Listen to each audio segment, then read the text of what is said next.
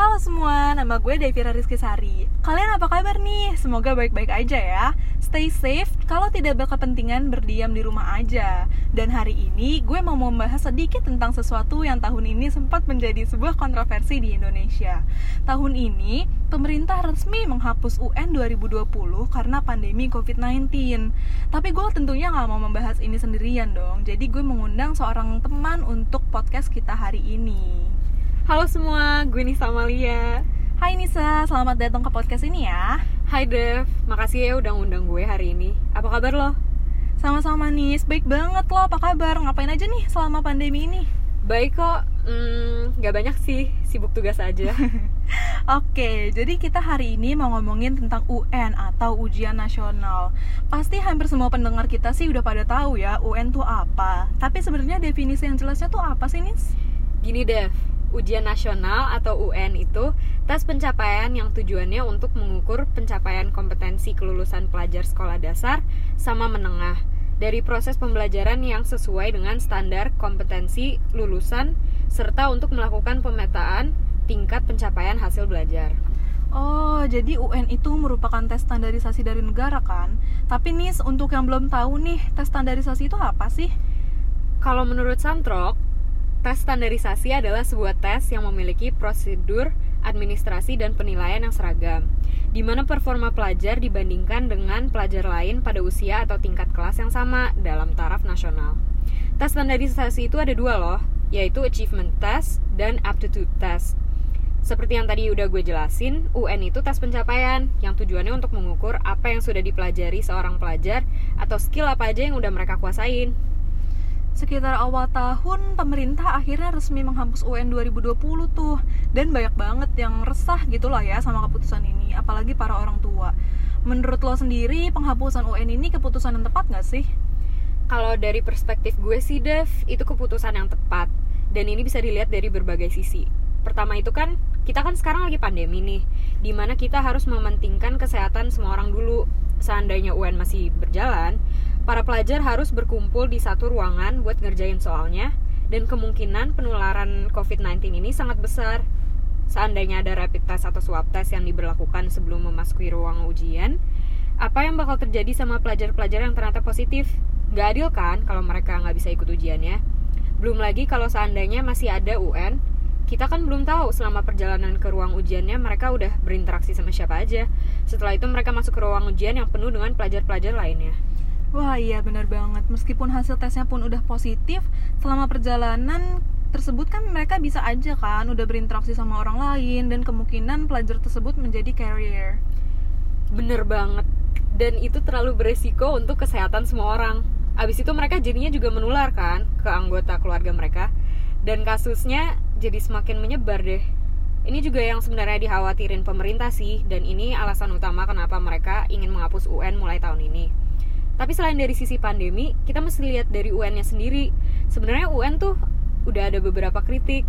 Sebelum tahun 2015 kan, UN itu dijadikan sebagai ketentuan buat kelulusan. Gue baca di jurnal Rosidin, Herpratiwi, Suwana, dan Firdaus bahwa setelah kebijakan itu dihapus, tingkat kecemasan yang dialami oleh pelajar, guru, sama kepala sekolah itu menurun. Tapi motivasi mereka buat ngerjain UN juga menurun karena UN itu bukan sebuah ketentuan kelulusan lagi. Jadi hasil UN itu nggak terlalu merefleksikan kemampuan sebenarnya para pelajar karena ada kemungkinan kalau keseriusan mereka pas lagi ngerjain ujian itu berkurang. Sementara yang mau dilihat kan hasil UN-nya itu apa yang udah mereka pelajarin apa yang udah ditangkep sama apa aja yang udah dicapai oleh para pelajar ini. Jadinya kita nggak bisa melihat kalau emang mereka nih mengeluarkan upaya yang maksimal atau enggak saat ngerjain ujiannya. Oh iya betul juga ya meskipun berkurang sebenarnya tingkat kecemasan para pelajarnya tuh masih tinggi atau enggak ya jadi dari jurnal yang sebelumnya udah gue omongin tadi mereka mengadakan penelitian di mana setengah dari respondennya mengatakan bahwa mereka masih mengalami kesulitan untuk mendapatkan skor yang tinggi, apalagi buat mata pelajaran matematika. Kesulitan ini memicu kecemasan yang mereka alami saat persiapan UN dan saat mengerjakannya. Sementara well-being pelajar itu harusnya dipentingkan kan, agar mereka dapat benar-benar mencerna apa yang diajarkan, bukan sekedar menghafal doang kan kalau tingkat kecemasan mereka tinggi, upaya mereka untuk mengerjakan ujiannya tidak akan maksimal. Gak cuma itu, kecemasan ini juga bisa memicu ke kecurangan dalam UN. Jurnal dari Berkhout dan kawan-kawan menyatakan bahwa kecurangan itu suatu masalah yang terus-menerus terjadi di ujian nasional Indonesia. Di mana para pelajar itu mereka saling mencontek. Abis itu nggak cuma pelajar-pelajarnya, guru dan kepala sekolah yang emang memberikan jawaban ujiannya itu kepada murid-muridnya. Kecurangan ini juga dipengaruhi oleh tekanan yang dialami mereka untuk mendapatkan hasil skor yang tinggi. Jadi balik lagi hal ini berkontribusi kepada hasil skor UN di mana kemampuan sebenarnya para pelajar itu jadinya nggak terrefleksikan. Oh iya iya. Kalau hasil skor UN di Indonesia tuh sejauh ini gimana sih Nis? Masih jurnal masih dari jurnal Rosidin dan kawan-kawan. Hasil skor UN itu berbeda-beda dari berbagai sekolah di Indonesia, Dev. Dari sekolah negeri, swasta, sama madrasah juga pendidikannya pasti berbeda kan ya sehingga hasil skornya juga berbeda-beda nggak hanya dari tipe sekolahnya secara geografis Indonesia hasil skornya juga berbeda-beda kemudian UN itu kan berdasarkan standar kompetensi kelulusan kan yang ditetapkan negara tapi standar ini sebenarnya masih butuh perbaikan karena standar ini menyeragamkan sistem penilaian pelajar di perkotaan yang fasilitasnya lengkap dengan sekolah-sekolah yang fasilitasnya tidak memadai yang berarti kualitas pendidikannya juga pasti berbeda jadi standar ini kurang sesuai untuk pemetaan dan evaluasi kualitas kemampuan pelajar. Kalau dari aspek proses pengajaran dari gurunya di sekolah tuh dampak UN-nya gimana ya, Nis? Jadi, ada beberapa studi yang menunjukkan bahwa UN itu membuat proses pengajaran guru-guru menjadi measurement driven teaching. Nah, ini tuh maksudnya itu guru terlalu fokus mengajarkan item-item yang akan diuji pada tesnya waktu guru untuk mengajarkan konten-konten yang yang penting itu jadinya berkurang. Sementara mata pelajaran kayak seni, olahraga, bahasa asing, kan ada tuh beberapa sekolah yang mata pelajarannya itu ada bahasa Jepang atau Jerman. Jadinya fokus dan waktu pengajaran untuk mata pelajaran tersebut tuh berkurang juga. Bagaimana dengan para pelajar yang emang ketertarikannya di bidang itu? Mereka kan jadinya nggak bisa dapat materi yang lebih dalam di mata pelajaran tersebut. Wah, iya juga ya kesian juga kalau ketertarikan mereka di situ sering banget emang di sekolah-sekolah mata pelajaran tersebut tuh nggak terlalu ditekankan kepada pelajarannya kepada pelajarnya. Terus nih gimana sih kalau karena UN ini dihapus ada penggantinya nggak sih sebenarnya? Banyak banget nih orang yang jadi mempertanyakan keputusan ini karena jadinya indikator apa nih yang bakal digunakan pemerintah Indonesia untuk mengevaluasi pencapaian para pelajarnya? Ada dev penggantinya. Jadi setelah rapat peni peniadaan UN, pemerintah ngumumin penggantinya yang akan dimulai tahun 2021, yaitu Asesmen Kompetensi Minimum atau AKM sama survei karakter. Mereka mengatakan bahwa penilaiannya itu lebih komprehensif untuk mengukur kemampuan minimal yang dibutuhkan para pelajar. Oh gitu. Apa sih pencapaian yang diukur dari para pelajarnya dalam AKM ini?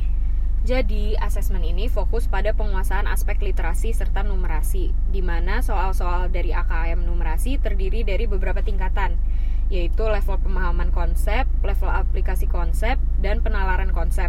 Sementara AKM literasi terbagi atas level penalaran konsep, level mencari informasi dalam teks, dan level literasi membaca. Oh, oke. Okay. Menurut lo, AKM ini lebih sesuai nggak sih dibandingkan dengan ujian nasional sebagai achievement test untuk para pelajar di Indonesia? Ini kan asesmennya lebih fokus ya kepada pencapaian literasi dan numerasi yang relevan terhadap kehidupan sehari-hari para pelajar. Jadi menurut gue, keputusan untuk menggantikan UN dengan AKM dapat memberikan kesempatan yang lebih adil bagi para pelajar Indonesia di mana pelajar-pelajar sekolah yang kualitas fasilitas pendidikannya kurang memadai bisa juga menunjukkan kemampuan mereka dengan maksimal. Selain itu, AKM juga bisa mengurangi kemungkinan penyempitan kurikulum di sekolah, gak kayak UN, di mana sekolah-sekolah tuh pada menitik beratkan banget mata pelajaran yang akan diuji. Sehingga para guru pun kurang memiliki waktu untuk mengajarkan konten dan skill yang penting kepada para pelajarnya. Tingkat kecemasan yang dialami oleh para pelajar, guru, dan kepala sekolah kemungkinan juga menurun karena tekanan untuk mendapatkan nilai yang tinggi tidak seberat tekanan persiapan UN. Tapi karena AKM ini belum berjalan, kita masih belum bisa melihat hasil skornya dan apa yang bisa kita interpretasikan dari tesnya.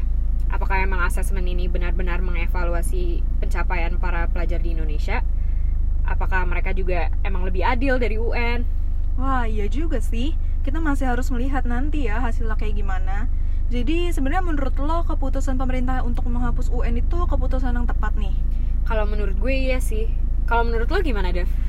Gue setuju sih. Dan mungkin AKM ini emang tahapan baru yang dapat memajukan pendidikan di Indonesia. Oke, jadi karena kita udah ngobrol panjang nih, sekian aja nih pembahasan kami mengenai penghapusan UN. Nih sekali lagi makasih ya udah mau datang dan nemenin gue di podcast hari ini. Sama-sama Dev, thank you for having me. Jadi para pen jadi para pendengar gimana nih menurut kalian? Apakah keputusan pemerintah untuk menghapus UN itu keputusan yang tepat? Untuk para pelajar yang tahun depan akan menjalani ujian AKM dan survei karakter, semangat ya! Stay safe semua. Have a good day everyone!